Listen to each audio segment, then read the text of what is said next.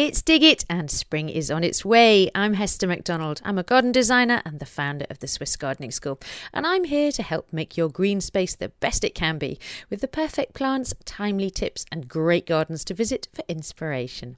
One of the things that can be tricky when you move to a new region is to know what to do and when in your garden. The plants are unfamiliar, the weather is weird, and you can't ask your neighbours because you don't speak the same language as them. Not to worry though, Tara Lissner, the director of the Swiss Gardening Gardening School has been gardening in this region for over 20 years and has more than enough experience and sage advice to guide you through any questions you might have. Tara and I met up last week in my garden to decide on what I and everybody else should be doing now to keep their garden in great shape and prepare for the spring when it comes. So, Tara, we're outside on a lovely, lovely, clear winter's day. What should we be doing in the garden? Well, you should be keeping off your grass, is what you should be doing. Um, just take a look at what we've got here in front of us. The grass has been squashed by snow, and now the sun is out. It's all wet and soft and icky. So if you if you walk on it now, it's you know most people garden on clay here, and the problem with clay is that when you walk on it in the winter, it compacts tremendously, which means that you're reducing all of the little air pockets uh, beneath the lawn, and it just leaves your lawn in a terrible state, and, and then you have to do quite a lot of work to bring it back once the spring arrives. So keep off the grass. Keep off the grass.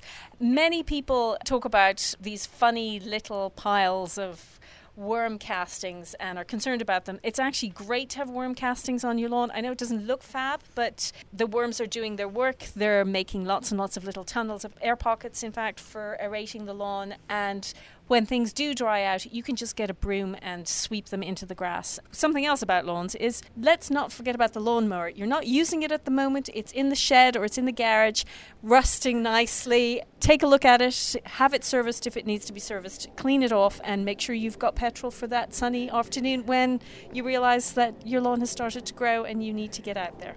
Little doggy paws are okay, but human feet not so much. If you do need to go across the lawn, try to either vary each trip so the grass isn't so compacted, or even think about putting down a temporary roll up and roll down path. These are plastic, lightweight paths that will spread your weight and even take a full wheelbarrow without damaging the lawn.